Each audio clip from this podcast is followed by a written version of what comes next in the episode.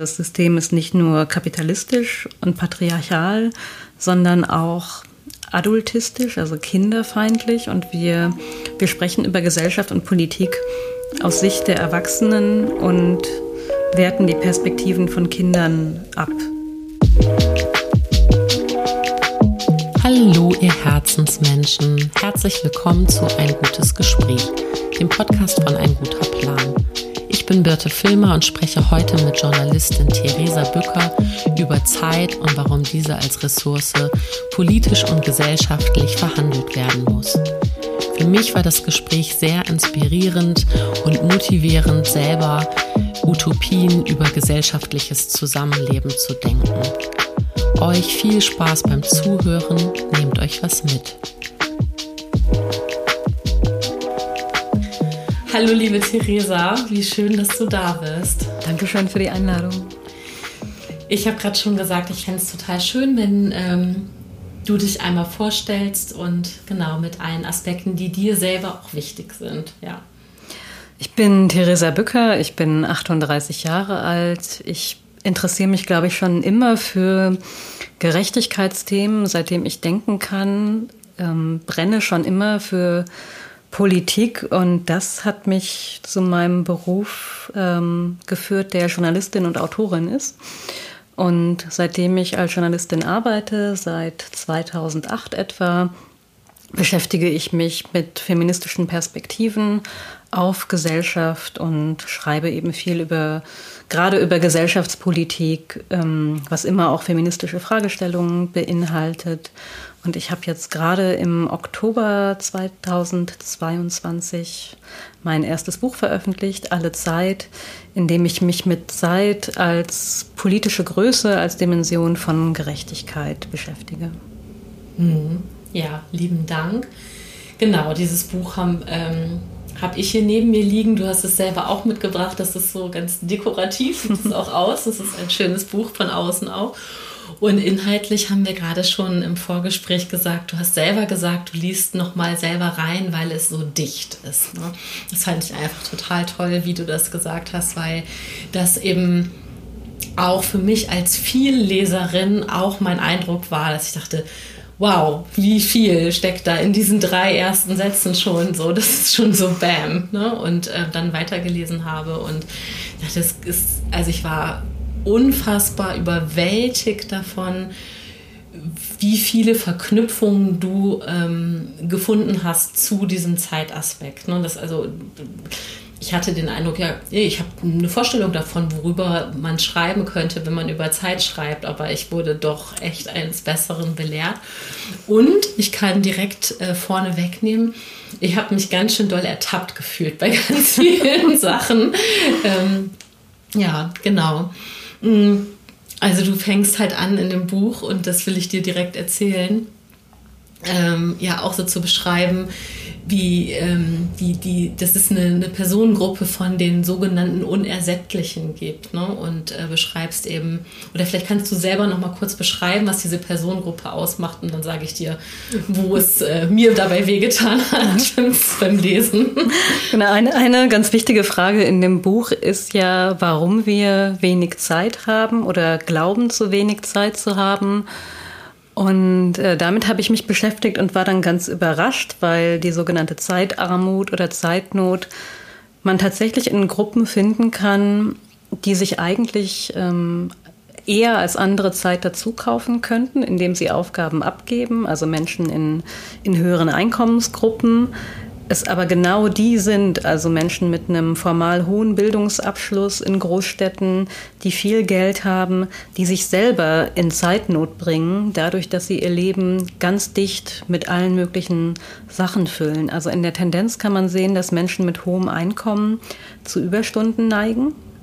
Das heißt, sie arbeiten auf der einen Seite sehr lang und dann machen sie in ihrer Freizeit ganz viel, indem sie, und das kann man ja gerade in größeren Städten beobachten, versuchen wirklich alle Veranstaltungen mitzunehmen, sei es irgendwelche Ausstellungseröffnungen, neue Restaurants und Cafés ausprobieren, viel auf Lesungen, auf Konzerte, ins Theater gehen und sich quasi damit eine Überforderung in der eigenen Freizeit schaffen, das auch mit einem erfüllten Leben vielleicht oft gleichsetzen und dabei dann wenig merken oder erst sehr spät merken, dass ihnen darüber was fehlt und vielleicht auch Zeit für Erholung fehlt, vielleicht die sozialen Kontakte, die man auf größeren Veranstaltungen hat und die durchaus eine wichtige Funktion haben und auch schön sind, vielleicht dann auf Kosten von engeren sozialen Beziehungen gehen.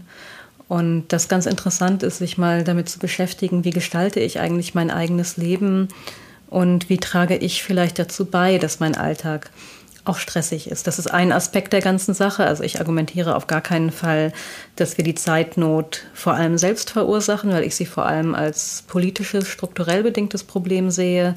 Aber wir tragen durchaus auch selbst dazu bei. Ja. Mhm. Jetzt habe ich direkt eine persönliche Frage, nämlich was bedeutet für dich Erholung oder wie erholst du dich? Auf unterschiedliche Art und Weise, würde ich sagen. Also ich bin zum einen ein eher introvertierter Mensch. Das heißt, ich brauche Zeit für mich alleine, um auftanken zu können. Und das mache ich. Also ich mache das gerade, weil ich ja auch selber Kinder habe, oft abends. Ich habe vor 2-3 Jahren diesen schönen Begriff kennengelernt. Wie heißt er denn? Sowas wie Bedtime Procrastination. Nee, Revenge Bedtime Procrastination.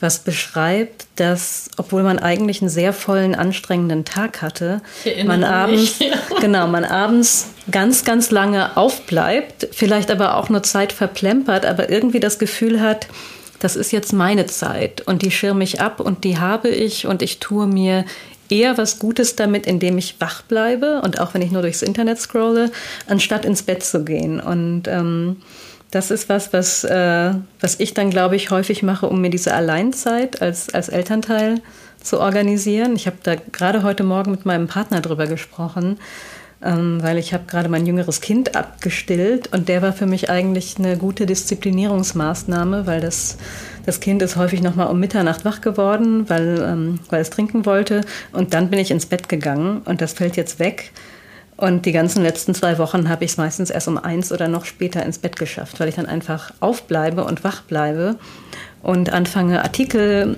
zu lesen, die ich in meinen vielen Tabs offen habe oder auch nochmal ein Buch lese. Und da mir die Zeit für mich selber zurückhole. Mhm.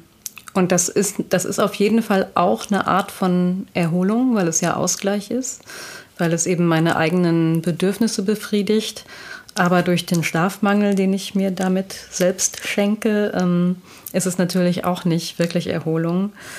Dann, was ich am allerliebsten mache, ist in die Sauna gehen. Und das ist sehr stark eingeschränkt seit der Pandemie. Das vermisse ich wirklich sehr. Aber auch draußen sein. Also ich bin so ein Zwitter aus Stadtmensch und Landmensch. Ich bin eher in der ländlichen Gegend groß geworden, hatte immer Haustiere, wäre ja auch fast Tierärztin geworden, weil ich eigentlich nach Berlin gekommen bin, um Tiermedizin zu studieren. Und da schlagen so 2 Herzen in meiner Brust, obwohl ich überhaupt nicht finde, dass es sich widerspricht. Also ich mag Berlin als Großstadt und was die Stadt mir bietet, unheimlich gerne. Aber ich bin auch total gerne draußen in der Natur und ich liebe Tiere über alles. Also als ich ein Kind war, das haben mir meine Eltern im Nachhinein erzählt, immer wenn ich traurig war oder wenn ich Streit hatte mit meinen Eltern, bin ich bei uns in den Schuppen gegangen und habe mir eins meiner Kaninchen auf den Schoß genommen und das gestreichelt. Und das bringt mich unheimlich runter. Das ist ja eine Funktion oder ein Effekt, den Tiere ohnehin auch haben. Also dass sie so das Nervensystem oder uns generell regulieren. Das finde ich unheimlich erholsam. Einfach Kontakt mit Tieren, mit Lebewesen. So, das wären so meine Erholungsaktivitäten. Mhm. Ja, schön. Also diese Revenge Bedtime Procrastination. Ich erinnere mich sogar daran. Ich glaube, also muss ich dann sogar zugeben, wahrscheinlich habe ich es sogar entweder bei dir auf Social Media entdeckt oder ich meine mich daran zu erinnern, weil das ist ja wirklich dann schon ein paar Jahre her, dass die Milena Glemboski das sogar von dir geteilt hat und gesagt hat, ich fühle mich ertappt. Und dann habe ich gedacht, wovon reden die oder wovon schreiben die? Und dachte, auweia. Und das ist ja auch total spannend, weil du ja gerade, du hast es ganz nett gesagt, ne, du beschenkst dich mit dem Schlafmangel, aber das ist natürlich der Preis, den du zahlst, ne, für diese Alleinzeit, ne, die man eben dann auch gerade als Elternteil ja leichter am Abend holen kann als am Tag. Ne? Das ist dann leichter umzusetzen, glaube ich. Ja, und das zeigt ja eigentlich schon eine Leerstelle auf. Also das Phänomen hätte ich gerne auch noch ins Buch gepackt. Also da fehlt ganz viel in dem Buch. Es wurde ganz viel rausgekürzt und ich hätte immer weiterschreiben können. Und das zeigt ja auch schon so ein bisschen ein Problem auf, weil Zeit für sich selbst zu brauchen, auch gerade ruhige, alleine Zeit, einfach um Gedanken zu sortieren, die ist unheimlich wichtig. Die ist psychologisch auch wichtig, dass unser Gehirn weiterhin gut funktioniert, sich erholen kann und dass wir Dinge abspeichern und sich Sachen neu sortieren. Und die fehlt ja wirklich vielen Menschen strukturell im Alltag. Also Eltern oder pflegende Angehörige sind ein Beispiel, aber auch alle, die vielleicht sehr viel arbeiten müssen oder wollen. Und deswegen ist es natürlich für Eltern ein Dilemma, weil auf der einen Seite brauchen sie den Schlaf, weil wir alle brauchen ein gewisses Maß an Schlaf. Auf der anderen Seite brauchen wir aber die Alleinzeit. Und wenn ich dann einfach zu sehr eingespannt bin durch lange Tage im Job plus Kinder und all die anderen Aufgaben, die es zu erledigen gibt, dann habe ich ja keine wirkliche Entscheidungsfreiheit, weil ich beides wirklich brauche. Was für mich dann wiederum dafür spricht, dass wir gucken müssen, wie wir den Alltag anders organisieren, damit jeder die Zeit für sich alleine, die er braucht, und aber auch gleichzeitig genügend Schlaf bekommen kann, weil man kann nicht an einem der beiden Dinge wirklich gut sparen, weil sie beide notwendig sind. Also ich würde immer sagen, Zeit für sich selbst zu haben, ruhige, entspannte Zeit, auch ganz für sich selbst, die ist kein Luxus, den man irgendwo wegkürzen kann, sondern das ist ganz, ganz essentiell. Mhm. Und das, was du gerade erklärt hast, finde ich total wichtig. Und du hast nämlich relativ am Anfang irgendwo in deinem Buch einen Satz, ich weiß nicht, ob ich den jetzt so schnell finde, aber ich glaube, ich kriege ihn zitiert. Freie Entscheidungen sind da möglich, wo einem von anderen der Rücken gestärkt wird, so sinngemäß. Ich müsste ihn jetzt suchen, aber das im Prinzip beschreibst du, oder ging es mir beim Lesen darum, dass es eben einmal natürlich eine freie Entscheidung sein kann, wenn ich irgendwie mir meine Freizeit mit zu vielen Veranstaltungen verplane, dann ist es innerhalb meines Entscheidungsbereiches vielleicht gar nicht bewusst oder wie auch immer, weil ich mich genötigt fühle dazu, irgendwie an Dingen teilzunehmen, weil es einen gesellschaftlichen Druck gibt. Aber ich habe erstmal per se die Möglichkeit zu sagen, nein, ich gehe nicht mehr 4-mal die Woche aus, sondern nur 2-mal.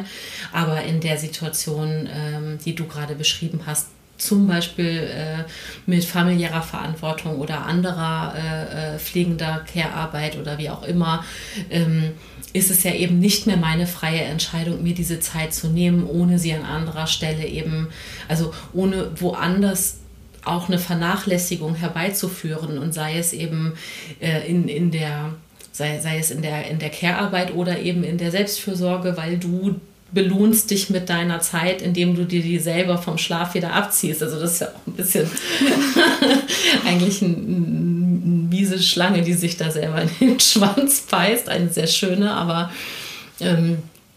und das ist, glaube ich, ja, da fängt es ja schon an mit dem politischen Aspekt von Zeit, ne?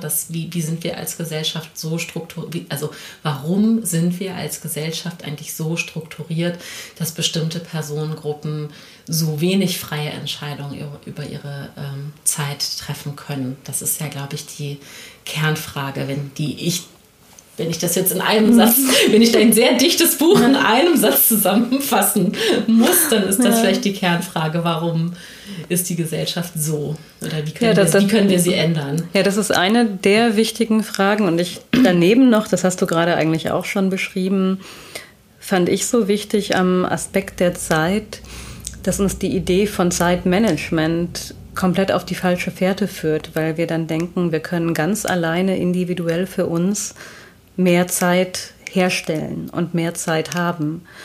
Und Zeit ist aber etwas, das ja wirklich zwischen Menschen entsteht. Ich habe ja in dem Moment zu wenig Zeit für etwas, weil jemand anderes von mir erwartet. Und ich hätte, wenn ich der einzige Mensch auf der Welt wäre, hätte ich eigentlich immer genug Zeit. Aber Zeit entsteht eben in komplexen Abhängigkeiten. Und freie Zeit zu haben, hat eben auch ganz oft mit anderen Menschen zu tun. Die kann ich eben selten herstellen, indem ich einfach etwas schneller mache, sondern, um jetzt mal beim Beispiel von Familien zu bleiben, und exemplarisch sieht man das zum Beispiel bei alleinerziehenden Eltern oder bei Eltern, die viele Kinder haben, ganz gut. Die brauchen eben andere Erwachsene, die ihnen konkret Aufgaben abnehmen. Und erst so entsteht freie Zeit. Deswegen schaffen wir füreinander insgesamt eben mehr freie Zeit, indem wir uns anders und besser wechselseitig unterstützen. Aber die Idee, alleine für sich die Zeit zu managen und dann mehr Zeit zu haben, die kann eigentlich überhaupt nicht aufgehen, solange wir mit anderen Menschen zusammenleben. Mhm.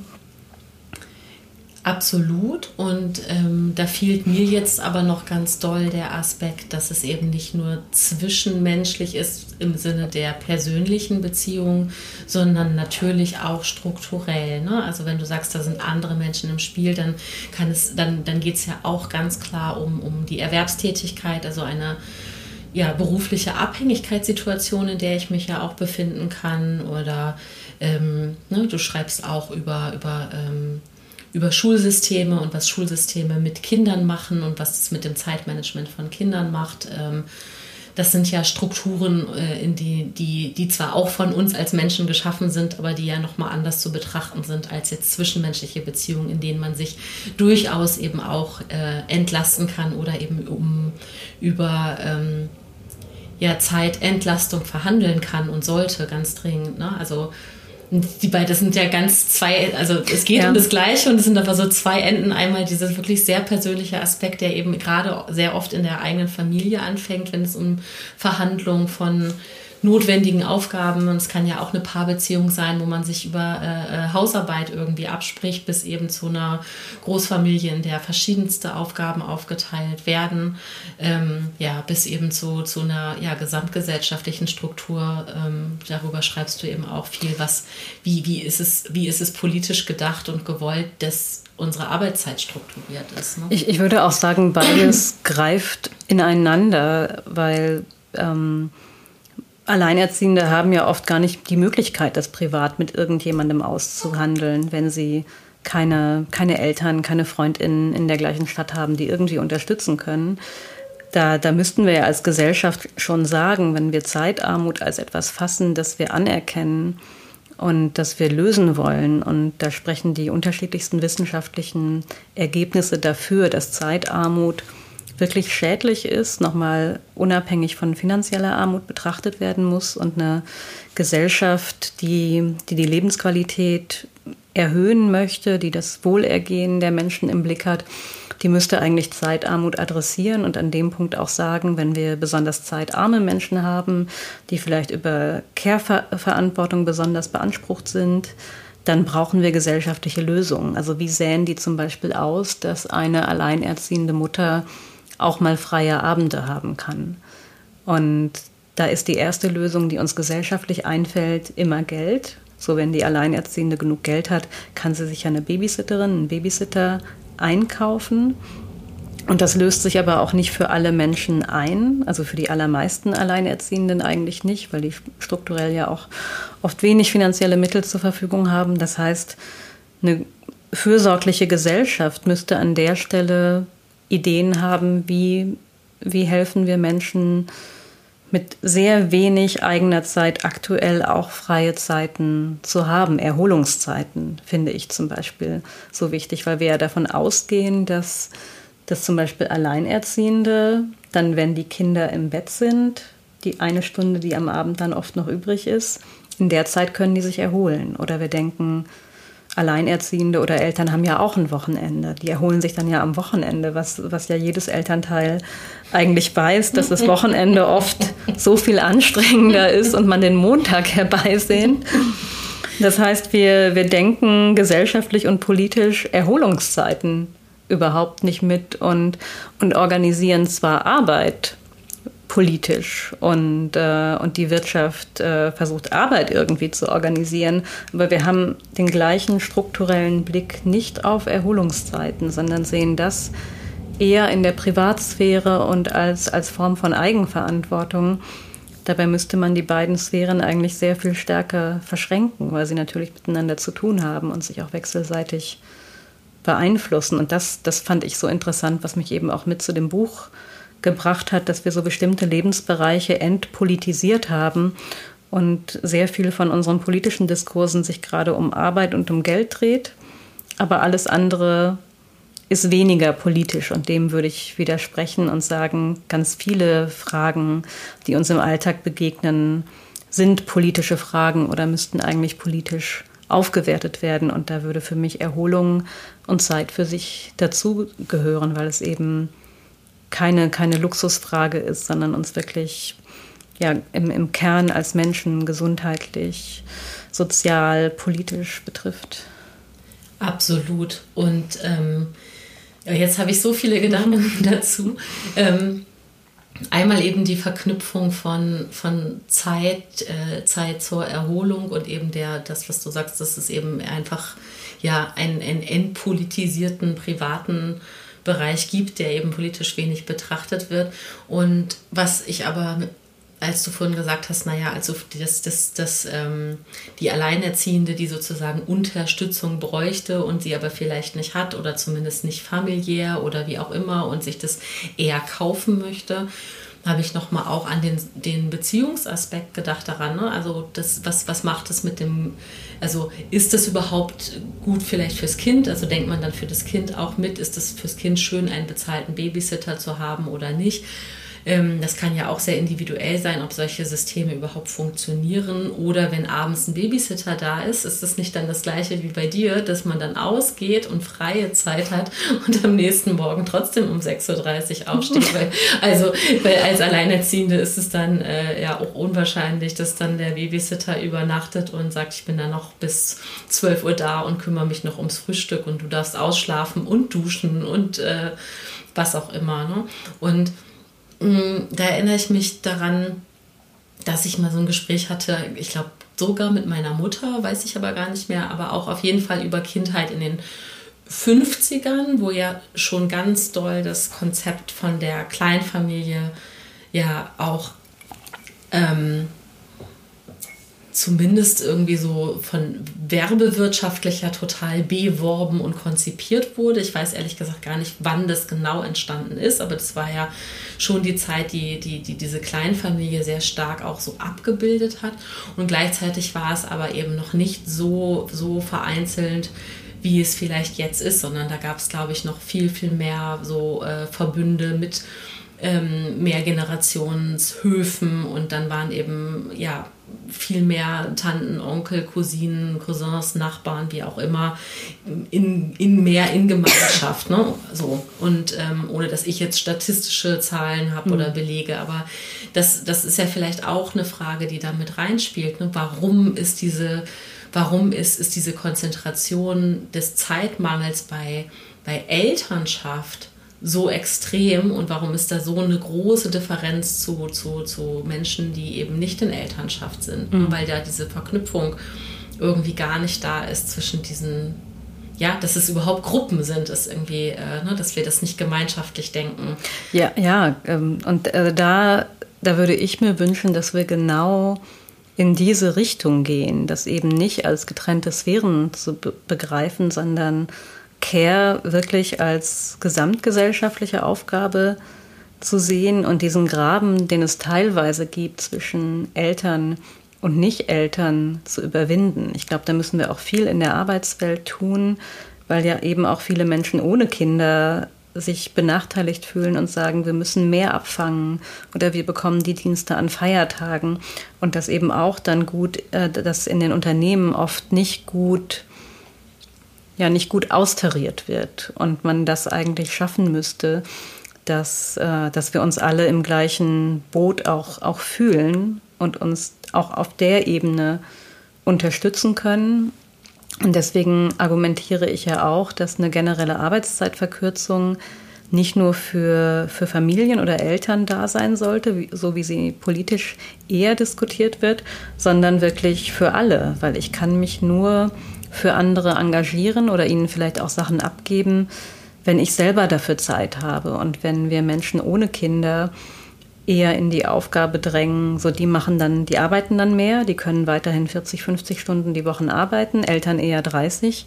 Dann habe ich ja aber, wenn ich vielleicht Tante eines Kindes bin, ja weiterhin keine Zeit, dieses Kind mal von der Kita abzuholen, weil mir die Aufgabe zugeteilt worden ist, dass ich die Wirtschaft am Laufen halten muss. Das heißt, nur wenn alle ein bisschen weniger arbeiten, könnten wir eigentlich Fürsorge auch anders organisieren und das Kümmern um Kinder wieder anders organisieren. Und ich denke, der Unterschied zum Aufwachsen von Kindern oder zum Familienleben noch in den 50er, 60er, 70ern ist, dass es ja insgesamt einfach viel weniger Kinder gibt. Das heißt, auch in Hausgemeinschaften, in größeren Städten sind plötzlich weniger Kinder und Familien, sodass es vielleicht weniger Familien gibt, die Anschluss bieten, wo man sich eben die Nachmittagsbetreuung oder am Wochenende auch mal aufteilen kann und sagen, so heute nehmt ihr die Kinder, wir haben frei, morgen machen wir es umgekehrt. Das heißt, da, wo eine Gesellschaft kinderärmer wird, weil es auch einfach eine große Entscheidung ist, unter dem finanziellen Druck mit der Erwerbsorientierung Kinder zu bekommen und wir ohnehin älter werden, wird die Fürsorge auch schwieriger.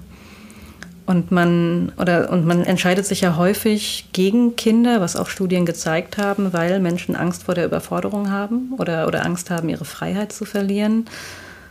Und was wiederum aber das Leben für die Kinder haben, schwieriger macht. Zum einen, weil teilweise eben eine Entsolidarisierung stattfindet und weil wir die unterschiedlichen Lebensmodelle nicht so richtig gut zusammenbekommen. Ein zweiter Effekt, warum es für Familien heute oft schwierig ist, ist, dass eben Eltern insgesamt mehr arbeiten. Da muss man immer Westdeutschland und Ostdeutschland ein bisschen anders betrachten, weil Frauen in Ostdeutschland ja immer mehr erwerbstätig waren und die Kinderbetreuung besser ausgebaut war. Und das Modell, dass nur der Vater in heterosexuellen Beziehungen verdient und die Partnerin sich eher um Haushalt und Kinder kümmert, eben für Westdeutschland das Modell war und da war eben Zeit für Familie und Kinder da. Und jetzt haben wir ja eher einen Trend zur doppelten Erwerbstätigkeit, also zu großen Teilen immer noch einer arbeitet Vollzeit, einer Teilzeit, aber eben auch immer mehr Menschen in doppelter Vollzeit. Und das zieht ja Zeit aus den Familien raus. Das heißt, je mehr Eltern gemeinsam arbeiten, desto schwieriger wird es, die Familie zu organisieren. Es fehlt einfach an Zeit in Familien, die auch von Betreuungsstrukturen wie Kitas und Ganztagsschulen ja nie in Gänze aufgefangen werden kann. Und wir haben eben nie das Modell der 40-Stunden-Woche, dass es eigentlich dafür gedacht war, dass jemand zu Hause ist und den Laden am Laufen hält. Das wurde nicht in Frage gestellt. Stattdessen wurde so einseitig die Erwerbstätigkeit der Frau gepusht aufgrund von finanzieller Unabhängigkeit, eigenen Berufswünschen. Aber das hätte eigentlich einhergehen müssen damit, dass man sagt, wenn Frauen mehr arbeiten wollen, können, sollen, dann muss sich an der Erwerbstätigkeit der Männer eigentlich was verändern. Aber weil wir im Grunde immer noch eine patriarchal geprägte Gesellschaft sind, haben wir das Lebensmodell von Männern nie in Frage gestellt. Und die dürfen einfach seit Jahrzehnten oder müssen auch seit Jahrzehnten weitermachen wie bisher, während sich in anderen Sphären ganz viel verändert. Und das führt natürlich zu einem Konflikt und zu einem Bruch. Das kann nicht funktionieren. Mhm. Und ich würde jetzt das Patriarchale direkt auch, also mit kapitalistischen Zielen auch irgendwie verknüpfen, ne? Weil es ja eben darum, also der Sinn und Zweck auch, Frauen mehr in Erwerbstätigkeit zu bringen oder das zu fördern, auch einem Arbeitskräftemangel auch entgegen steuern sollte oder immer noch soll. Und du auch geschrieben hast zum Beispiel, dass es eben auch nur von der Seite gedacht wurde, das zu ermöglichen, indem eben mehr Kinderbetreuung geschaffen wurde, so, ne? Also dass eben das, also das ist da fehlt, also da wird wieder Zeit irgendwie ja auch nicht direkt von den Kindern weggenommen, aber sie werden auf jeden Fall dadurch in festere Strukturen gesteckt, als wenn jetzt zum Beispiel so, wenn wir jetzt diese klassische Kleinfamilie, die eben vorher, wo eben vorher der Vati arbeiten war, ja, und die Mutti war zu Hause, so, und jetzt arbeitet die Mutti und das Kind oder die Kinder kommen jetzt irgendwie in eine Kinderbetreuung,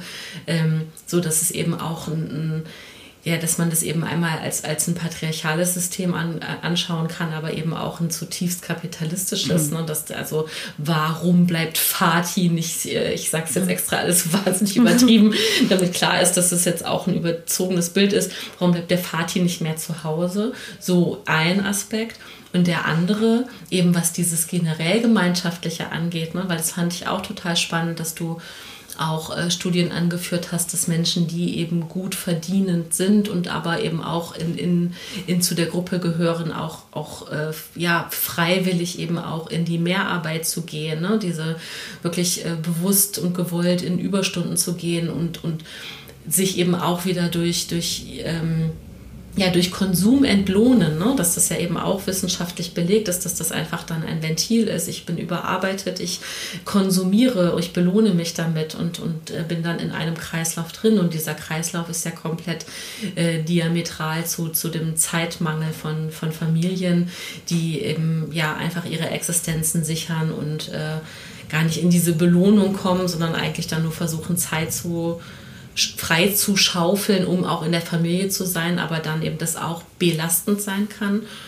Und dann habe ich nämlich noch einen Gedanken dazu, der bin ich gespannt, was da deine Meinung zu ist, weil ich finde es politisch total wichtig, Care-Arbeit auch Care-Arbeit zu nennen, und gleichzeitig frage ich mich aber, ob nicht eben auch das, was jetzt ganz emotional und persönlich gesprochen, das, was schön ist an der Familie oder das, was schön ist am Elternsein, das, was man, in Anführungszeichen, das, was man zurückbekommt, wie man das so sagt, ob das nicht auch etwas ist, was gesamtgesellschaftlich allen gut tun würde, wenn eben die Care-Arbeit eben nicht nur Arbeit wäre, sondern auch ein Miteinander im Allgemeinen. Weißt du, wie ich das meine? Dass es eben nicht nur eine Aufgabe ist, die es abzuarbeiten gilt, sondern einfach ein Miteinanderleben, auch Kinder nicht nur als Arbeitsauftrag zu begreifen, sondern als Mitmenschen.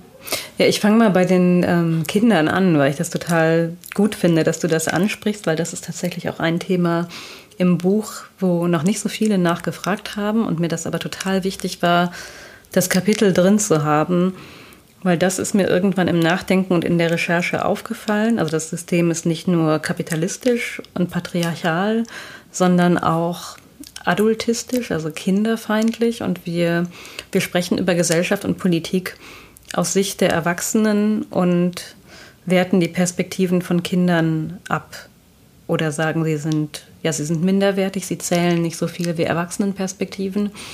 Und deswegen diskutieren wir Kinderbetreuung als etwas, das notwendig ist für Eltern, um arbeiten zu können oder um Eigenzeit zu haben, und fragen aber nicht, was ist die Perspektive der Kinder darauf? Oder sollten wir, wenn wir Kinderbetreuung in Schulen schaffen, nicht an erster Stelle fragen, wie sieht gute Kinderbetreuung und gute Schule für Kinder aus? Der erste Zweck von Schulen und Kinderbetreuung, so wie wir ihn gerade verstehen und was auch Eltern sagen, wenn sie befragt werden, warum sie sich Kinderbetreuung wünschen. Da geht es immer um Arbeit und Vereinbarkeit und dass es gut für die Kinder ist, dass sie da lernen, dass sie Gleichaltrige treffen können, dass sie schöne Angebote haben. Das rankt immer danach. Und aber wenn wir es für Kinder machen und wenn wir Kinderinteressen als gleichwertig einbeziehen, dann müssten wir Kinderbetreuung als etwas für Kinder konzipieren. Und dann sähe sie, glaube ich, auch anders aus. Dann würden wir uns da auf Augenhöhe begegnen. Und das ist immer ein bisschen schwierig, das so zu argumentieren, dass es nicht missverständlich ist. Weil ich finde Kinderbetreuung gut. Und Kinder haben es nicht immer besser, wenn sie bei den Eltern betreut werden. Überhaupt nicht. Also Kinderbetreuung ist etwas Gutes. Aber wir sollten sie so organisieren, dass es wirklich eine gute Zeit für Kinder ist und dass das bei Kinderbetreuung an erster Stelle steht, weil wir eigentlich Kinderinteressen auch vorrangig berücksichtigen wollen nach der UN-Kinderrechte-Konvention. Und da müssten wir die Erwachseneninteressen eigentlich unterordnen und sagen, ja, Kinderbetreuung ermöglicht uns auch, dann arbeiten zu gehen. Aber erstmal organisieren wir Kinderbetreuung so, dass sie wirklich ein ganz schöner Ort und eine gute Zeit ist für Kinder und den kindlichen Bedürfnissen gerecht wird. Aber wir nicht Kinderbetreuung organisieren, weil wir Erwachsenen es brauchen. Und das wäre eben auch eine gerechte Gesellschaft, dass wir nicht nur über Geschlechterunterschiede sprechen und andere Diskriminierungsformen, sondern vor allem, wie wir eigentlich auf Kinder und Jugendliche blicken und dass wir glauben, für sie entscheiden zu können und dass ihre Interessen eigentlich immer deutlich weniger wichtig sind. Das andere, was du angesprochen hast, wie sprechen wir eigentlich über Care, finde ich eine ganz, ganz wichtige feministische Debatte, die sich auch nicht so einfach beantworten lässt. Also zum einen müssen wir Care auch als Arbeit bezeichnen gerade, um eine Balance herzustellen, um darzustellen, es ist wertvoll. Es hat einen ganz wichtigen finanziellen Aspekt und dann eben auch, wie du sagst, es fühlt sich aber manchmal auch nicht richtig an oder es kann sprachlich auch nicht abbilden, was Fürsorge und was fürsorgliche Beziehungen zu anderen für uns bedeuten. Und also ich habe da selber noch keine abschließende Antwort darauf, aber wir müssen es irgendwie hinbekommen, diese Ambivalenz darstellen zu können.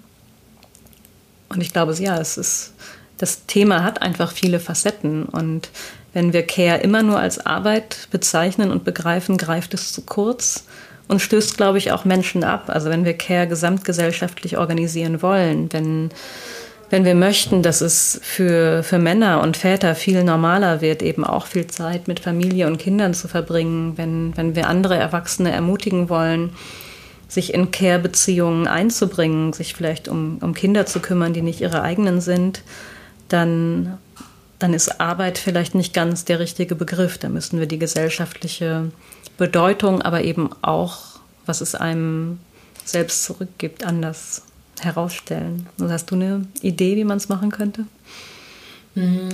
Nicht so direkt, aber ich habe also auch jetzt ganz utopisch formuliert, ein ganz, ganz schöner Begriff, den du auch verwendest und den ich aber auch so generell im Leben ganz viel brauche, um Dinge zu beschreiben, ist Wertschätzung. Ne? Und in dem Moment, wo wir einfach nur mal den Begriff Care nehmen und das Arbeit weglassen und aber dann trotzdem auch nochmal die Erwerbstätigkeit uns angucken, und du schreibst aber auch ja von Leidenschaften, also du schreibst ja auch über die Schwierigkeit, sich selber zu sich so ein bisschen das vorzumachen, vorzulügen, dass man ja, wenn man aus Liebe und Leidenschaft arbeitet, dann ist es ja gar keine Arbeit. Und das ist ja eine riesen Ambivalenz in allem drin, ne? Also weil es eben schon auch einen Unterschied macht, ob ich einer Erwerbstätigkeit nur nachgehe, um mich damit eben finanziell abzusichern, oder ob ich da eine Sinnhaftigkeit oder eine Freude zusätzlich drin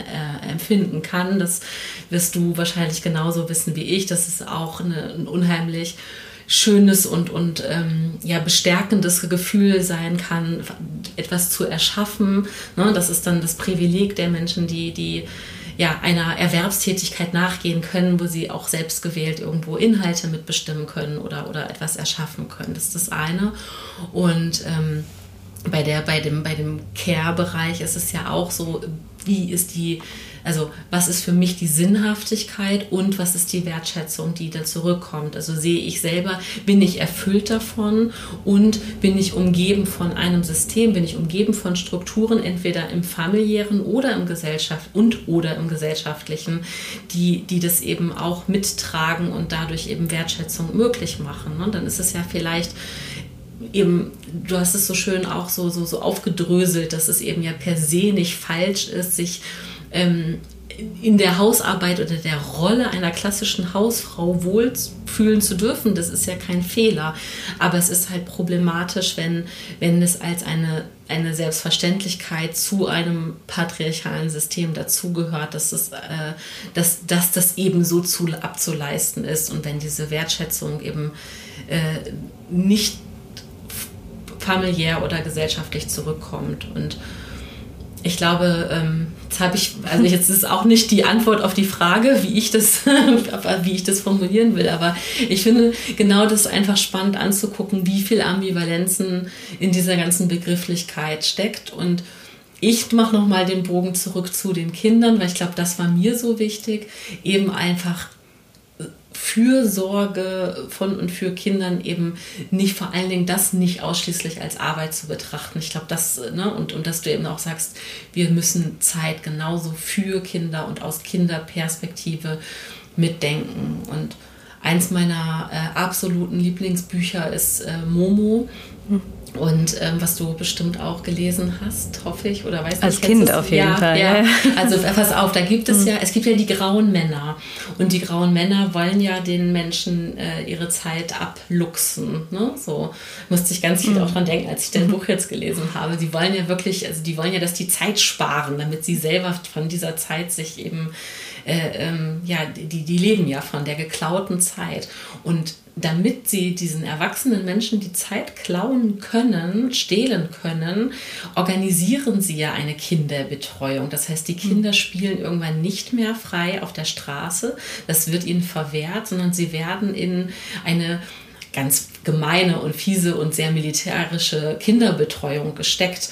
Und das ist aber so ein, finde ich, ein gutes Bild, an dem man mal so messen kann, wohin es, also was ist denn zielführend und was ist das Ziel? Ne? Was wollen wir denn für unsere Kinder? Wollen wir, dass die einfach weg sind, damit wir in der Zeit nicht verantwortlich sind? Oder wollen wir denen, was wollen wir denen für ein Leben ermöglichen? Und auch eins, in dem sie selber eben auch mitgestalten können und kreieren können und weiter mit daran arbeiten können, dass es eben eine gerechte Gesellschaft ist, weil darüber reden wir gerade, dass wir uns das wünschen. Ne? Und es betrifft ja nicht nur Kinder, es betrifft ja auch hochaltrige Menschen. Und was meine Beobachtung ist, was aus meiner Sicht die Tendenz ist, dass wir viel weniger Orte und Möglichkeiten haben, wirklich generationenübergreifend zusammenzukommen und das eher verstärkt getrennt organisieren. Also indem Kinder vor allem in der Betreuung sind, wir auch mehr Ganztagsschulen brauchen, dann alte Menschen aber auch dann eher in Pflegeheime gehen oder dass die Vorstellung ist, dass das noch mehr professionalisiert werden muss, damit alle noch mehr arbeiten können, dass eben auch weniger zu Hause gepflegt wird, organisieren wir die Generationen so getrennt voneinander. Aber ich glaube, für gesellschaftlichen Zusammenhalt ist auch das wichtig, dass wir eben mitbekommen, welche Themen und welche Ängste beschäftigen eigentlich gerade sehr alte Menschen, was beschäftigt eigentlich Kinder. Also mich irritiert das wirklich, dass dieser Spruch, ich finde Kinder nervig, ich kann nichts mit Kindern anfangen, dass das so ganz normal ist. Also ich finde es völlig legitim, selbst keine Kinder haben zu wollen, weil das ist normal, das auch nicht zu wollen und das ist eine ganz individuelle Präferenz. Aber Kinder damit einfach so abzuwerten, weil man würde ja auch nicht sagen, ich finde 40-Jährige total nervig, ich möchte auf gar keinen Fall was mit 40-Jährigen zu tun haben. Ja, schrecklich. Und wir würden auch weniger sagen, ich finde Rentnerinnen und Rentner so furchtbar. Ich möchte, dass ich mit denen gar nichts zu tun habe und die irgendwo weggesperrt sind in Heime. Also das finde ich ein ganz, ganz komisches Gesellschaftsbild. Und wenn ich in einer Gesellschaft lebe, egal wie jetzt mein eigenes Lebensmodell ist, finde ich es schon wichtig, sich für andere Generationen zu interessieren und dann auch zu fragen, auch wenn man selbst ohne Kinder lebt, geht es eigentlich den jungen Menschen in unserer Gesellschaft gut? Was bewegt die gerade? Was brauchen die? Weil ich glaube, man kann, wie eine Gesellschaft funktioniert und wo sie sich hinentwickelt, nur verstehen, wenn man eben auch weiß, was in unterschiedlichen Generationen los ist. Das heißt, wenn ich Politik mache oder wenn ich in zivilgesellschaftlichen Organisationen arbeite, wenn ich mich in Parteien engagiere, aber ich finde Kinder nervig und will nicht wissen, was die brauchen und was die bewegt, dann kann ich keine gute Arbeit machen, weil ich einen ganz großen Teil der Gesellschaft ausblende. Deswegen wäre mein Plädoyer dafür, dass wir wirklich in uns selbst die Neugierde und Offenheit entdecken, uns für alle möglichen Menschen zu interessieren, die anders sind als wir. Und das können eben auch oder sollten auch Kinder sein. Mhm. Ja, und das ist ja auch fast hochmütig und ignorant gleichzeitig, weil im Gegenzug zu zum Beispiel anderen Gruppen, dass man irgendwie vielleicht nicht so eine als Cis-Frau nicht so viel Empathie für Cis-Männer hat, weil man eben das, also weil ich eben einfach mich einem anderen Geschlecht auch sowieso zugehörig fühle und anders aufgewachsen, sozialisiert bin. Vielleicht ein blödes Beispiel. Ich will eigentlich darauf hinaus, wir waren alle mal Kinder. Also das ist ja dieser schöne Erich Kästner Spruch, ne, dass er sagt, manche Erwachsene legen ihre Kindheit ab wie einen alten Hut und vergessen dann einfach, dass sie selber Kinder waren, und den meisten Menschen ist es ja auch noch, wird ja auch ein gewisses Alter geschenkt. Also, ne, aber Kinder waren wir alle, so. Also alle erwachsenen Menschen, die das sagen, waren selber Kind. Deswegen ist es so, so ein totaler, eine ganz große Ignoranz ja auch auf den eigenen Lebensweg, ne? Und vielleicht auch eben das, was dann vielleicht Menschen ganz doll überrascht, wenn sie auf einmal mit dem Tod so konfrontiert werden. Ach, man wird irgendwann alt und man stirbt. Also ne, dieses, das Leben gar nicht als Ganzes zu sehen und zu denken und zu sehen, das ist wirklich einfach die eigene persönliche Lebensgeschichte und Entwicklungsgeschichte ist so. Ne? Ja. Du warst ein Säugling, ich war ein Säugling, und wir werden, hoffentlich werden wir irgendwann ganz alte Frauen sein. Ne? Das fand ich so interessant, als ich mich mit Kinderrechten beschäftigt habe, dass ich dann irgendwo gelesen habe, dass diskriminiert zu werden, weil man Kind oder weil man jung ist, das ist die eine Diskriminierungserfahrung, die wahrscheinlich fast alle Menschen machen, also etwas, das uns verbindet. Weil nicht alle Menschen erfahren Sexismus oder Rassismus, aber als Kind verdrängt zu werden oder gesagt zu werden, nee, da musst du erstmal erwachsen für werden, das verstehst du noch nicht, da bist du noch zu klein für, das entscheiden wir für dich. Die Erfahrung machen die allermeisten Menschen, und wenn man dem nicht entgegentritt, dann legt man eigentlich den Grundstein dafür, dass Diskriminierung und Abwertung normal wird. Und deswegen sollten wir uns dafür einsetzen, dass Kinder sich beteiligen können, dass Kinder gefragt werden, was sie wollen, weil damit wir nicht mehr alle ins Leben einsteigen und merken, es gibt einfach Momente im Leben, ja, da wird man verletzt und übergangen. Aber solange Kinder immer wieder diese Erfahrungen machen, lernen wir quasi von klein auf, dass das diskriminiert zu werden dazugehört. Also das legt so ein bisschen den Grundstein dafür, dass wir das im weiteren Lebensverlauf normalisieren. Und das fand ich so spannend, weil da steckt ja einfach so ein Potenzial drin. Heftig, und, aber auch, wenn du das so aussprichst, ne? Also ich finde, es klingt auch, also absolut, so ist es. Also das macht total Sinn, und ich finde es auch aber ganz traurig gerade, ne?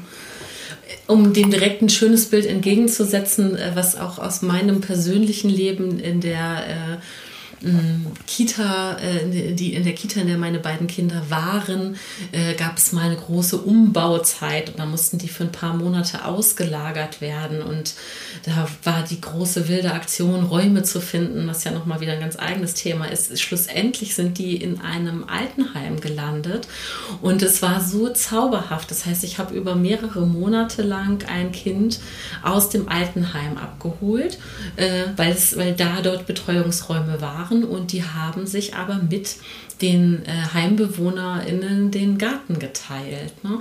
Und weil du vorhin von den Meerschweinchen gesprochen hast, das war ganz süß. Da gab es für die alten Menschen, für die HeimbewohnerInnen, gab es einmal in der Woche Tierbesuch. Also das ist wohl, war mir neu, dass es sowas überhaupt als Möglichkeit gibt, mitten in der Stadt. Und Es gibt wohl eben auch ja Tiere, die eben therapeutisch und zu therapeutischen Zwecken mit in solche Pflegeeinrichtungen auch gebracht werden. Und das fand dann im Garten statt. Und gleichermaßen war dann wirklich, also jung und alt natürlich irgendwie auch begeistert. Und die haben sich den Garten geteilt und die HeimbewohnerInnen haben sich so an den Kindern erfreut und die Kinder haben sich so an ihrer eigenen Selbstwirksamkeit erfreut, dass sie da also irgendwie auch den Quatsch veranstalten durften und die Bühne dafür bekommen haben und Reaktionen erzeugen konnten, weil die hatten ja Zeit. Ne? Und also, ne? Die hatten Zeit, das ist ja das Schöne. Und die Kinder haben die genutzt, ne? Und haben da wirklich für ja, Lebendigkeit gesorgt. Und es war so eine wahnsinnig schöne Synergie. Also das war für mich ganz klar, dass das eine ganz tolle Utopie sein kann, eben auch genau Menschen außerhalb von familiären Verbindungen so mehr generationenmäßig zusammenzubringen, genau wie du es gerade gesagt hast. Ja, und das ist ja auch ein sehr gutes Beispiel, dass es funktioniert und eigentlich gar nicht so komplex ist und dass die gesellschaftliche und politische Anstrengung wert wäre, sowas mehr zu organisieren. Jutta Allmendinger sagt das auch immer, das war so ihre große Kritik daran, wie mit Familien in der Pandemie umgegangen wurde, dass wir so eindimensional denken auf der politischen Ebene und dann geht es um finanzielle Hilfen und dann bekommt man einen Kinder- oder Familienbonus in der Pandemie ausgezahlt.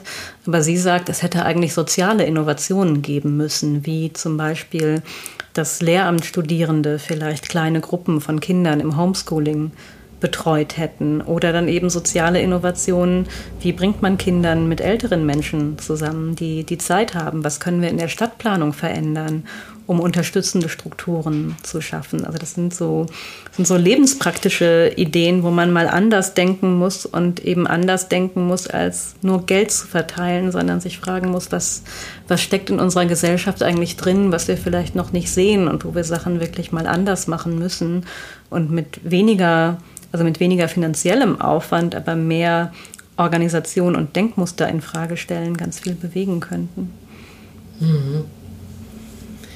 Da muss ich jetzt trotzdem noch das Fass des Schulsystems aufmachen, wenn wir schon bei den Kindern auch sind, ne? Weil das, du schreibst eben auch, dass das, also wie hart und wie brutal das eigentlich auch ist, zum Beispiel Kinder, die zur Betreuung in die Kita gebracht werden, zu wecken. Und im gleichen Zug schreibst du, dass es aber für Eltern ja vermeintlich leichter erscheint, Schulkinder zu wecken, weil sie ja, ne, und du schreibst es wirklich, du hast es wirklich geschrieben, der Ernst des Lebens. So ganz schrecklich finde ich das. Man sagt, jetzt geht der Ernst des Lebens los. Aber weil sie eben genau in diesem System angekommen sind. Und das war für mich als Mutter auch nochmal wirklich, also es hat mich so ganz kalt erwischt, irgendwie, als ich verstanden habe, dass ja jetzt meine Kinder wirklich in einem Schulsystem fest drin hängen, auf was ich als individuelle Person gar keinen Einfluss habe. Also dass wir eine Schulpflicht haben, eine gesetzliche, und dass es Zeiten gibt, in denen die Kinder auch eine Anwesenheitspflicht haben, zumindest bis Corona war das so und ist ja jetzt auch wieder so. Und also eine Präsenzpflicht und eben auch generell eine Pflicht, in diesem System zu funktionieren. Ne? Und also das ist diese Zeit, die den Kindern sozusagen einfach vorgeschrieben wird und nicht mal die Eltern darauf Einfluss haben, ob das denn wirklich auch so gut und richtig ist und wie wenig wir darüber, also fast annähernd gar nicht darüber debattieren, wie effektiv das ist und wofür es effektiv ist. Ne? Also eigentlich wird im schulischen Bereich fast ausschließlich darüber gesprochen, wie gut es Kinder auf den Arbeitsmarkt vorbereitet, ja, und fast gar nicht, was es ihnen an Sozialkompetenz bringt oder ganz profan Freude. Ja.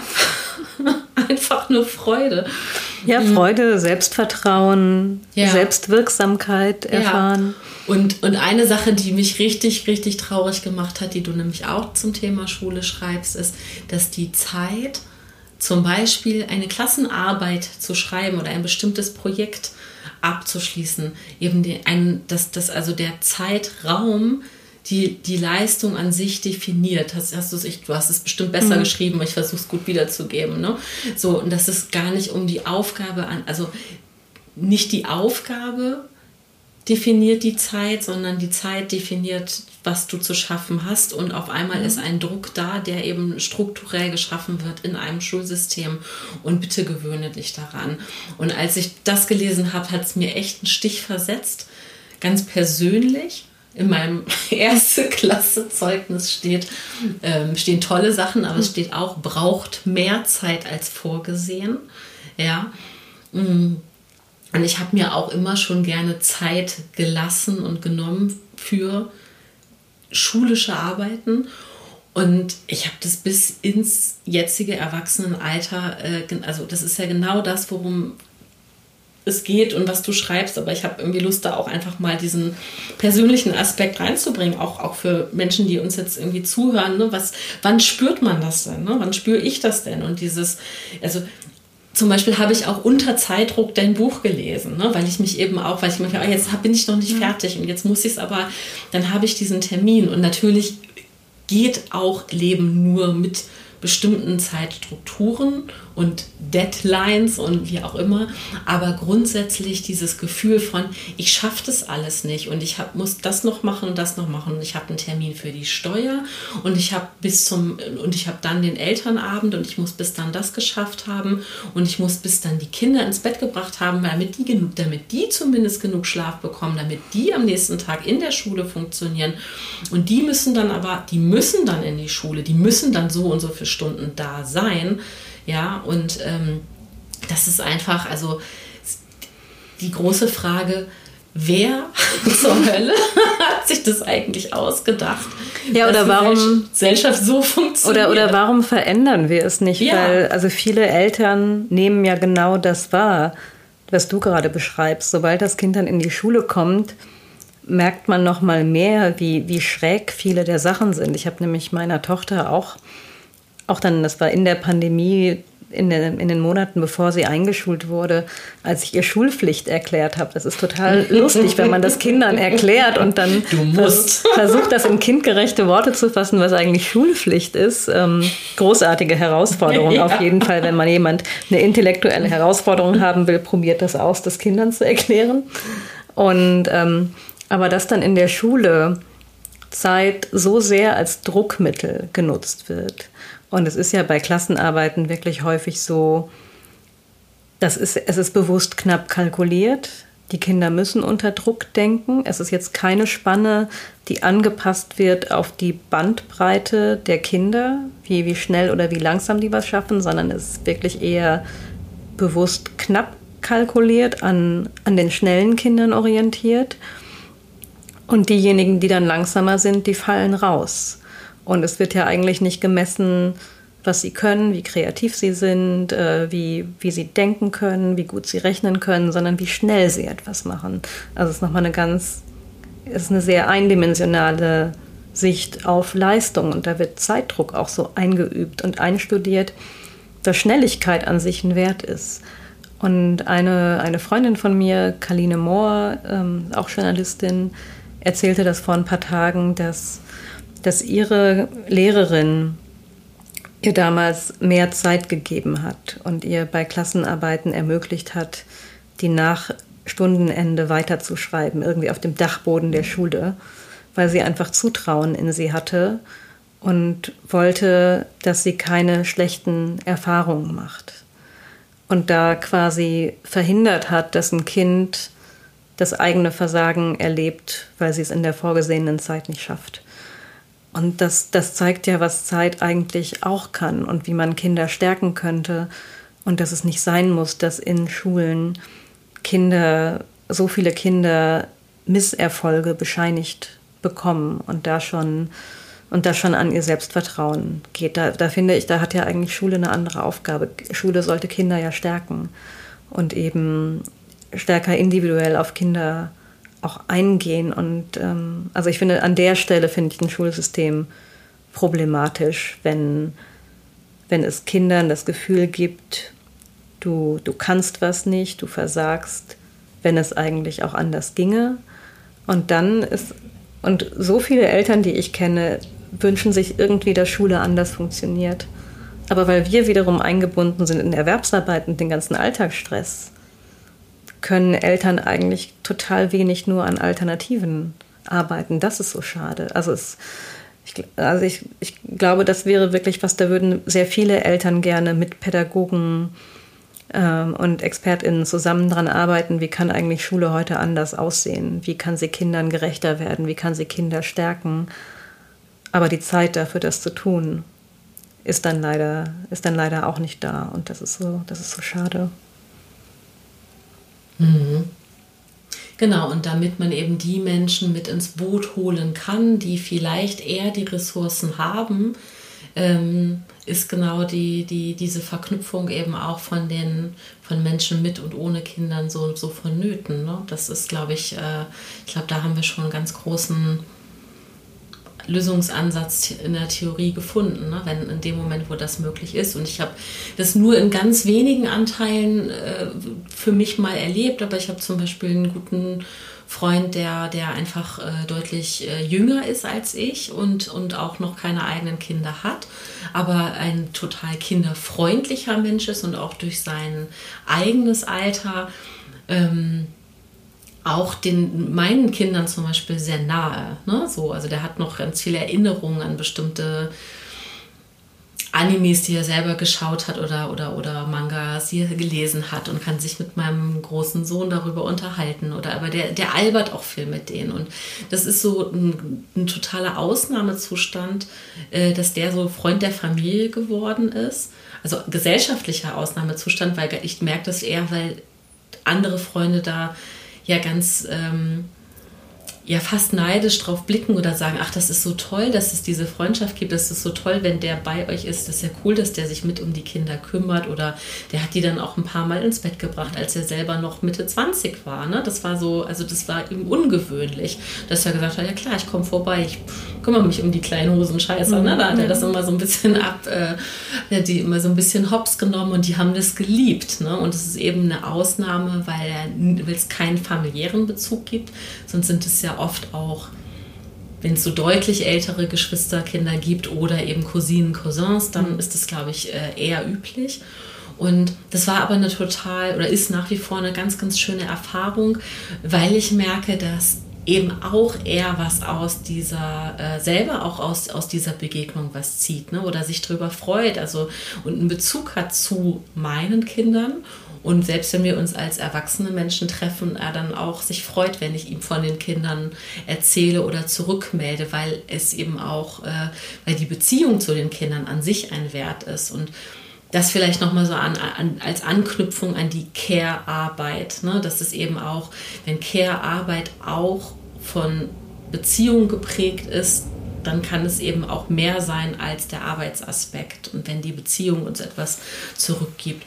Und das hat ja aber auch viel mit Freiwilligkeit zu tun oder eben mit Möglichkeiten, ne? mit der Freiheit, Entscheidungen zu treffen oder mit Grenzsetzungen, mit die eigenen Ressourcen auch zu verwalten zu können und sagen zu können, das ist das, was ich auch anbieten kann. Ne? Das ist ja ein Riesenunterschied, ob ich in der Pflicht bin und muss, oder ob ich sagen kann, ich habe die Möglichkeit und ich habe schon die Erfahrung machen dürfen, dass ich etwas damit zurückbekomme. Und wenn wir das als Gesamtgesellschaft irgendwo mehr lebbar machen könnten und es niedrigschwelliger wäre, da eben auch genau in diese Beziehung zu gehen, dann kommen wir vielleicht weg von der Care-Arbeit, sondern dürfen es dann einfach Fürsorge und Miteinander nennen. Ja, ja. Weil genau, wir brauchen da eine andere Art von Sprache oder Sprechen darüber, für dass eben Kinder nicht nur Kinderbetreuung und Care-Arbeit ist, sondern man da echte, tolle soziale Beziehungen hat, auch als Erwachsener, auch wenn man nicht Elternteil ist. Mhm. Und darüber wird ja wenig gesprochen, wie am Beispiel deines Freundes, dass der gerne Zeit mit den Kindern verbringt, weil es schön ist. Und das entdeckt man ja häufig dann auch also als Mutter wieder, dass man auf einmal wieder Sachen machen kann, die man Ewigkeiten nicht gemacht hat, die total Spaß machen, wie oft so banale Sachen wie auf dem Spielplatz schaukeln. Und im Schwimmbad wieder mit auf die Rutsche gehen und man so viele schöne Sachen wieder selbstverständlich machen kann, weil man Kinder dabei hat und das eben ja auch eigenständige Freundschaften sein können. Und dann ist eben die Frage, wie kommt man da zusammen? Weil bei Freundinnen und Freunden kann es gut funktionieren, obwohl sich da vielleicht auch nicht alle trauen, dann mal die befreundeten Eltern zu fragen, kann ich Zeit mit deinen Kindern verbringen? Weil manche vielleicht denken würden, ist das jetzt komisch, wenn ich das anbiete? Und das ungewohnt ist, sich so aktiv einzubringen, wenn man nicht gefragt wird. Also viele Menschen machen das wahrscheinlich schon, aber erstmal der Impuls, das zu sagen, so hey, ich würde gerne auf eure Kinder aufpassen, ich würde mich gerne mit engagieren, haben vielleicht nicht alle oder haben überhaupt neben ihrem Berufsalltag gar nicht die Zeit dafür, das machen zu können. Und ich war vor ein paar Wochen auch auf einem großen Kongress über Care in Göttingen und habe da mit einem Paar gesprochen, die eben auch sagten, wir würden uns gerne um die Kinder von anderen kümmern und wären gerne Bonuseltern für Kinder, die es gibt. Wir wissen aber nicht, wie wir das organisieren können, weil wir haben selber keine Menschen mit Kindern im Freundeskreis, die uns brauchen würden.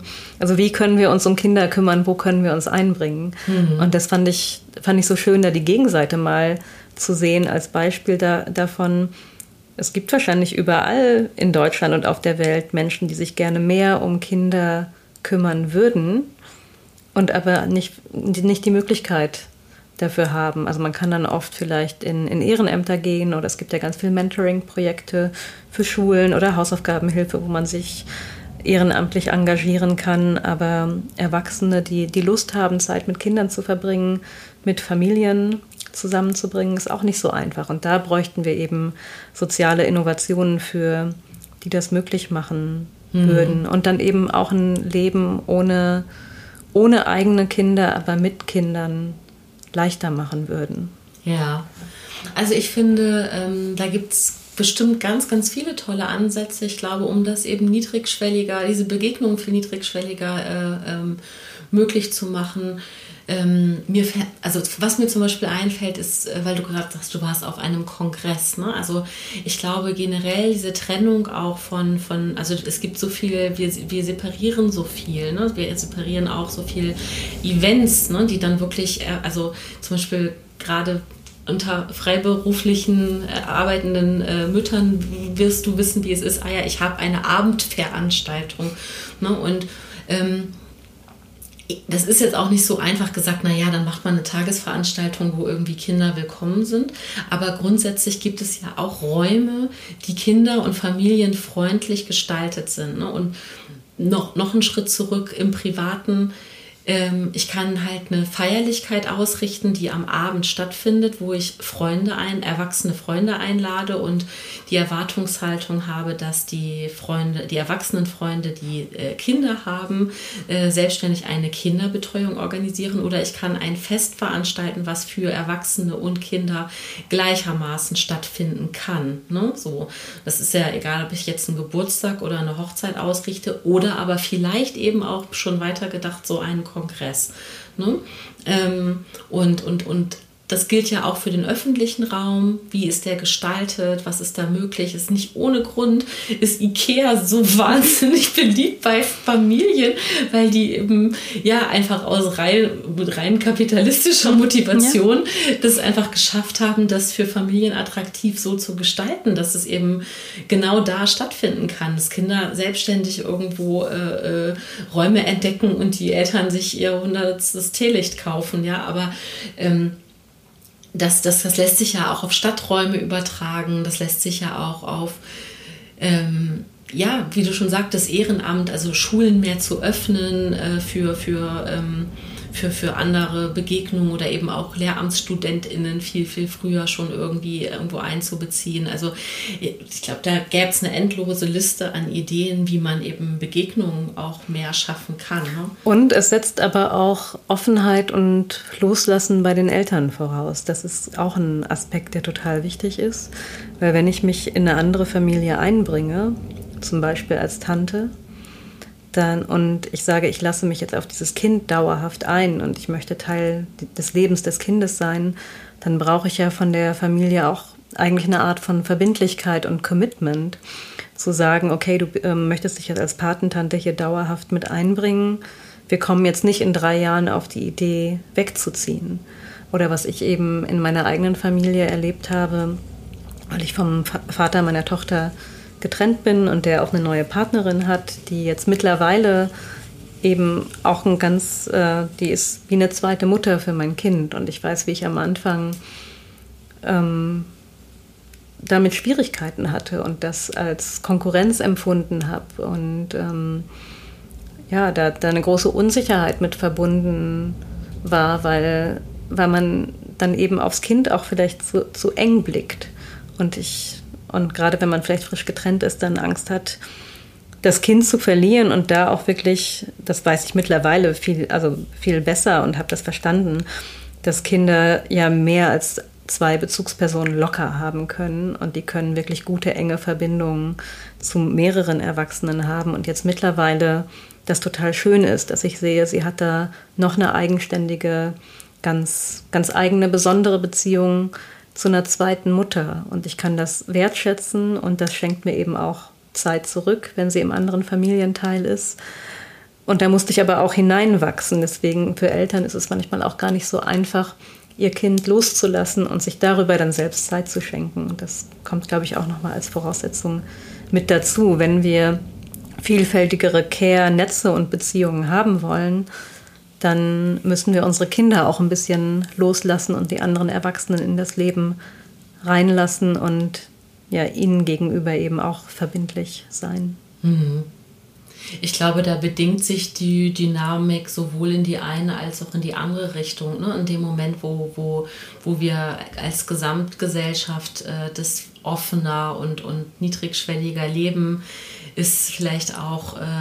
Es ist auch leichter loszulassen, weil die Frage ja auch immer ist, woher kommen diese Ängste, ne? Verbindung zu verlieren oder das hat ja viel mit Exklusivität zu tun und diese Exklusivität kommt ja vielleicht auch aus dem Erfahrungswert eben auch sehr, sehr eng verbunden zu sein. Also wenn ich jetzt wieder an die Großfamilie auf dem Hof in den 50ern zurückdenke, dann war das vielleicht da ja schon sogar viel mehr gelebt, dass einfach ein Kind eben sowieso deutlich mehr als 2 Bezugspersonen hatte, weil noch die Oma und die Tante und wer alles noch mit irgendwie auf dem Hof war und, ne, also jetzt als, keine Ahnung, Conny auf dem Bauernhof Bild gezeichnet, also jetzt gar nicht Höfe romantisieren, aber trotzdem einfach ein größeres Netzwerk drumherum war und ich könnte mir vorstellen, dass da vielleicht diese Exklusivität als Elternteil gar nicht so empfunden wurde, weil das eben einfach sowieso schon das Surrounding war. Ne? Ja, also das gibt es auch in matriarchalen Gesellschaften, wo Familienmodelle nochmal viel anders sind, wo eher vielleicht Frauen in einer größeren Gruppe zusammenleben und sich kümmern. Da gibt es Beispiele von, die in der Matriarchatsforschung beschrieben werden, die so organisiert sind mit den Kindern, dass gesagt wird, die Kinder wissen eigentlich gar nicht, wer ihre genetische Mutter ist, die sie geboren hat, sondern die Mütter oder die Personen, die in den Sozialgruppen leben, sind für die Kinder alle ganz wichtige, enge Bezugspersonen. Also es gibt da durchaus andere Entwürfe, aber wir stecken eben häufig sehr fest in dieser exklusiven Kleinfamilie und überhöhen die in einer Art und Weise, dass wir denken, das ist das Wichtigste und Richtige und alles, was davon abweicht. Also ich glaube jetzt auch mal nochmal Menschen in unserer Generation, ich bin ja auch mit so Worten wie Scheidungskind groß geworden, wo man so wirklich so einen Makel auf getrennte Familien gelegt hat. Was man auch erstmal verlernen muss, dass man eben wissen kann, dass Familien in anderen Konstellationen und auch nach Trennung tolle, gute Familien für Kinder und Erwachsene sein können und dass das sogar gut für Kinder sein muss und eine Trennung eben keine Katastrophe ist. Mhm. Aber wenn man so groß geworden ist mit diesen Begriffen, dann muss man da ja auch erstmal gegen arbeiten und das wegschieben und neu lernen. Ja, das ist echt ein schlimmes Wort.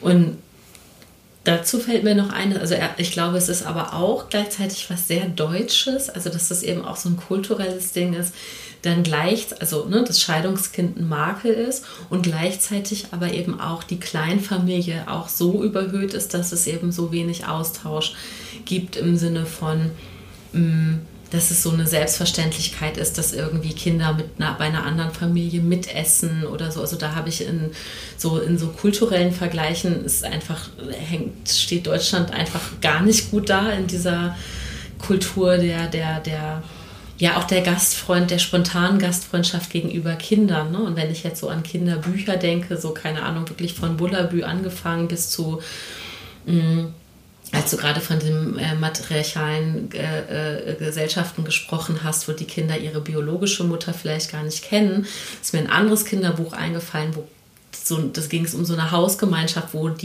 alle Kinder aus dem Haus immer mittags bei einer Familie gegessen haben. Ne? Und das habe ich total geliebt, dieses Buch, weil ich dieses Bild so schön fand. Und es ist auch für mich nach wie vor so ein Sehnsuchtsbild. Ne? Auch was für mich, was ich mir für mich wünsche, was ich so nicht umsetzen kann. Aber manchmal habe ich diese Momente, dass ich denke, ich möchte jetzt die Wohnungstür aufmachen, kommt doch alle vorbei.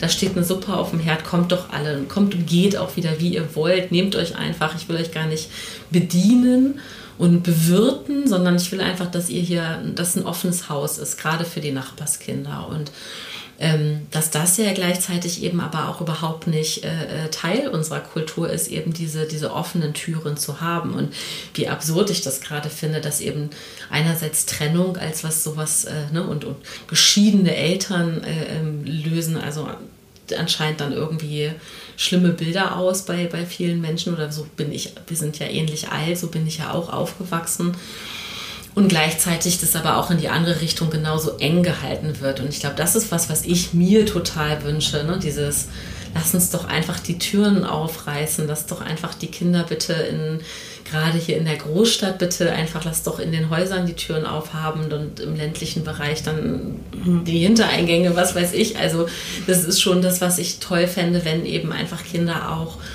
ja, die Möglichkeit, also wenn Kinder auch die Möglichkeit haben, Bezugspersonen selber zu finden und zu suchen. Ne? Und nicht nur eine Person, die sagt, ich möchte mich mit um euer Kind kümmern und dann steht da jemand, sondern das ist für mich eine Vorstellung, dass ein Kind selber sagt, ich habe da einen ganz anderen Erwachsenen, mit dem ich irgendwie sprechen kann. Oder ja, das und da ist man ja auch gleich wieder beim Zeitaspekt, weil die offene Küche für alle Kinder im Haus oder in der Nachbarschaft setzt ja voraus, dass man zu Hause ist. Und das heißt, wenn Menschen früher am Nachmittag zu Hause sind und das herstellen können, dann funktioniert es. Wenn wir alle erst um 19 Uhr aus dem Büro kommen oder von der Arbeit, funktioniert das ja nicht. Genauso wie der Selbstbestimmungsaspekt für die Kinder ja wichtig ist. Die wollen dann ja auch nicht, dass die andere erwachsene Bezugsperson kommt, so nach dem Motto, heute Abend betreue ich euch oder heute machen wir was. Da könnte ja auch die Selbstbestimmung gestärkt werden, indem eben das Kind weiß, ja, ich habe heute am Mittwochnachmittag, habe ich Lust, meinen Onkel zu sehen und der ist zu Hause und da kann ich hingehen. Da durch eine andere Zeitkultur kriegt man dann ja auch diese Öffnung hin. Das heißt, dass Gemeinschaft ja eben mehr flexible, spontane Zeit auch voraussetzt. Und das aber darüber, dass wir sehr viel in feste Aufgaben eingebunden sind, deutlich schwieriger ist. Mhm. Weil ich glaube, das, was ich auch in meiner Kindheit erlebt habe, also ich bin in einer Kleinstadt groß geworden, auch mit großen Gruppen von Kindern so durch die Gärten gezogen. Und dann hat, glaube ich, immer eine Mutter natürlich irgendwie ein Auge drauf gehabt. Und ich denke, wir haben da auch oft am Nachmittag dann Essen und Trinken oder auch mal Abendessen bekommen. Aber das war eben möglich, weil die Frauen meistens gar nicht oder maximal in Teilzeit erwerbstätig waren und einfach da waren. Mhm. Ja. Und ich komme nochmal auf das Buch Momo zurück, weil es eben so schön ist, weil genau das sind so die beiden Bilder, die da so gezeichnet werden, nämlich diese Kleinstadt, in der es spielt, Ne? Und die Menschen, die eben auch ja zu Hause sind oder in ihrem Friseursalon oder in ihrem gastronomischen Raum, den sie selber führen, aber alle sind offene Räume. Die Kinder haben eben so ein Amphitheater, in dem sie spielen und sich frei bewegen können und treffen können, und die dann in dem Moment, wo die Zeiträuber, diese grauen Männer kommen, werden eben alle, also sowohl die Erwachsenen als auch die Kinder, in feste Strukturen gesteckt, ne, die sie eben verpflichten dazu, einer ganz konkreten Erwerbstätigkeit nachzugehen oder die Termindichte im Friseursalon zu erhöhen, oder die kleine Eckkneipe wird auf einmal zu einem Schnellrestaurant, und die Kinder sind eben dann auch in so einer gedrillten Erziehungsgruppe oder wie auch immer das dann da heißt. Ne? Und am Ende löst sich genau das wieder zum Guten auf, und auf einmal ist wieder Zeit da, die sie miteinander verbringen können und sich eben frei bewegen können. Es geht auch viel ums Zuhören. Ne? Das ist ja auch ein ganz schöner Zeitaspekt. Habe ich wirklich Zeit für ein Gespräch? Weil du gerade sagst, ich will den Onkel besuchen, also dieses so eine Vorstellung von, ich habe jemanden, dem ich mal meinen Kummer und meine Sorgen so mitteilen kann, ne? Oder das so dieses, was ganz oft in Kinderbüchern die Großmutter ist, aber es muss ja gar nicht die Großmutter sein, ne? Das ist ein schönes Bild, dass das möglich ist. Weil ich gerade von Gespräch gesprochen habe und von wir die ganze Zeit über Zeit sprechen, was ich hier immer mache, ich habe immer irgendwann so ein Bauchgefühl, ich sage so, jetzt war das so eine runde Sache. Und gerade ist es so, dass ich gerade denke, das war jetzt gerade ein total schönes Gespräch. Wie geht's dir? Ja, ich würde auch sagen, weil sonst müssten wir jetzt nochmal ein komplett neues Thema aufmachen. Und das ist ja eigentlich also diese Verknüpfung von Zeit und Gemeinschaft, die ich versucht habe, auch im Buch abzubilden, die haben wir gerade auch so schön gefasst. Und ich glaube, das ist so ein ganz, ganz wichtiger Kern, wie das gesellschaftliche Zusammenhalt und gute soziale Bindungen, die für uns alle so wichtig sind, ganz eng mit der Zeitfrage verknüpft sind. Und es deswegen auch politisch ist, weil wir reden seit vielen Jahren darüber, dass gesellschaftlicher Zusammenhalt verloren geht und wir Ideen brauchen, den zu stärken. Und ich glaube, in der Frage, wie schaffen wir Zeit füreinander, liegt ein Teil der Antwort. Danke für die tolle Zusammenfassung. Sehr schön. Ich stelle dir trotz alledem die Frage, ob du jetzt schon spontan sagen kannst, was du für dich aus diesem Gespräch mitgenommen hast oder mitnehmen kannst.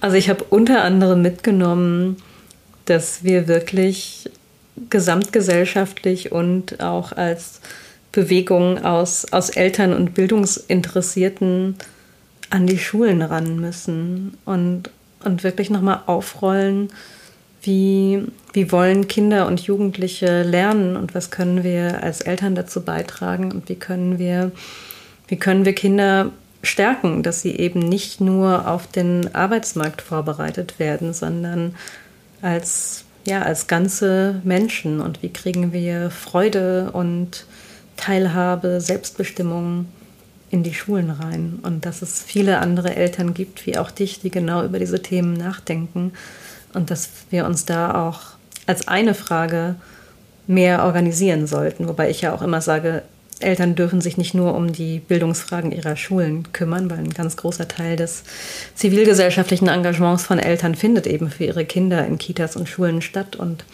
uns interessiert ja als Eltern auch noch ganz viel anderes, wie Klimaschutz oder Kampf gegen Rechts oder, also es gibt ja einfach ganz viel. Aber also das würde ich mir persönlich wünschen, und das habe ich bei dir eben auch rausgehört, dass wir uns als Eltern wünschen, da unsere Kinder mehr stärken zu können und das Bildungssystem auch neu gestalten, anders gestalten, kinderorientierter gestalten. Unbedingt, da mache ich mit. Ja, das ist schön. Und ich knüpfe da noch nur eine ganz kurze Anmerkung an. Das ist so für mich einfach als ich nehme so einen Impuls für mich mit, du hast auch schön gesagt, hochaltrige Menschen, die haben wir jetzt immer mal wieder, du hast sie immer mal wieder erwähnt, wir haben aber gar nicht so intensiv darüber gesprochen, wo die eigentlich gerade stehen in der Gesellschaft. Und ich glaube, das ist so mein kleiner gedachter Textmarker, dass das vielleicht auch nochmal ein Thema ist, für mich grundsätzlich da nochmal mehr mit hinzugucken oder vor allen Dingen das auch mitzudenken, ne? Dass das auch was ist, was eben oder es eine gesellschaftliche Gruppe ist, die so wenig sichtbar ist und wir deswegen vielleicht die auch kollektiv komplett zu wenig mitdenken. Und ja, und wirklich auch in der Politik, weil ich glaube, da gibt es manchmal eben diese Vorurteile, dass ältere Menschen ja gerade in den entscheidenden Stellen eigentlich überrepräsentiert sind.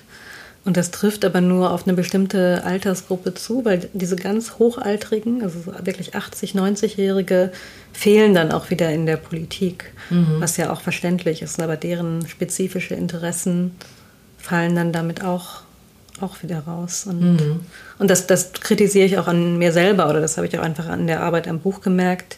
Ich wollte das Thema auch nicht zu stark mit reinnehmen, weil mir da die Expertise fehlt und ich für andere Lebensbereiche eher sprechen kann, aber ja, dass man die dann eben auch häufiger vergisst und dann doch wieder eher auf die Kinder orientiert ist und wir das alles zusammenführen müssen. Mhm. Ich habe ein ganz schönes Bild jetzt im Kopf von so einer Utopie, wie es sein könnte. Ich glaube, das ist eigentlich noch das Allerschönste, was ich auch mit aus dem Gespräch rausnehme. Ja. Das freut mich total, weil die ganzen Fakten, die ich zusammengetragen habe, mich manchmal auch bedrückt haben. Aber ich hoffe, dass genau das daraus erwächst, dass man eben Ideen davon hat, wie es auch sein könnte und dass konkrete Utopien sind, die wir für erreichbar halten. Oder auch nicht und einfach groß träumen, weil das ja auch was Schönes ist, ne? Aber ja, erstmal damit anfangen. Toll. Ach, liebe Teresa, das war sehr schön. Vielen Dank fürs Zuhören und ja, wir sind durch, ne? Ja. Vielen Dank, ja, ich finde es auch sehr schön. Ja, toll.